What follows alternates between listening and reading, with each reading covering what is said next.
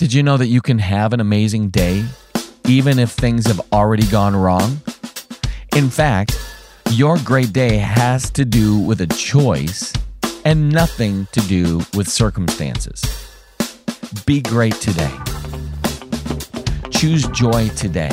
Don't hold back today. I'm telling you, the enemy would love to do nothing more than to distract you from the greatness of what you are called to today. So you lock the keys in the car.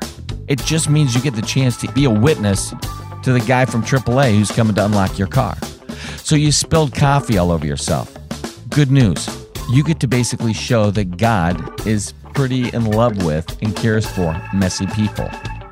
Don't be discouraged. Look at that negativity as an opportunity. This is Chris Padgett. To find out more, go to YouTube and type in Happy Place Homestead. See you there.